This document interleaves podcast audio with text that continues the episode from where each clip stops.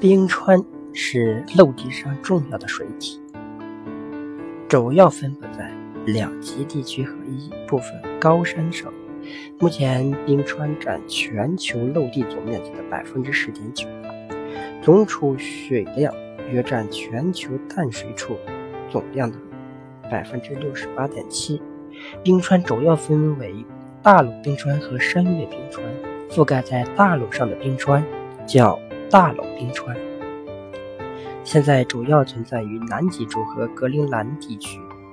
山岳冰川是一般位于气温低于零摄氏度、下雪量较大的山顶上。冰川是怎么运动的呢？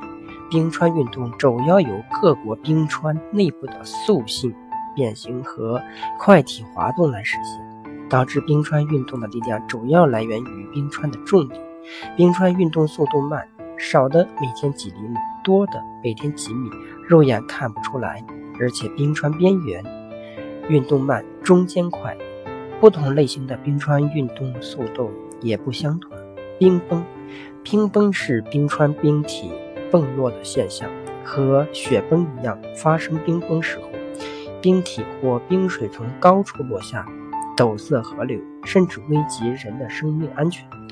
造成冰崩的原因很多，例如冰川运动、地震等等。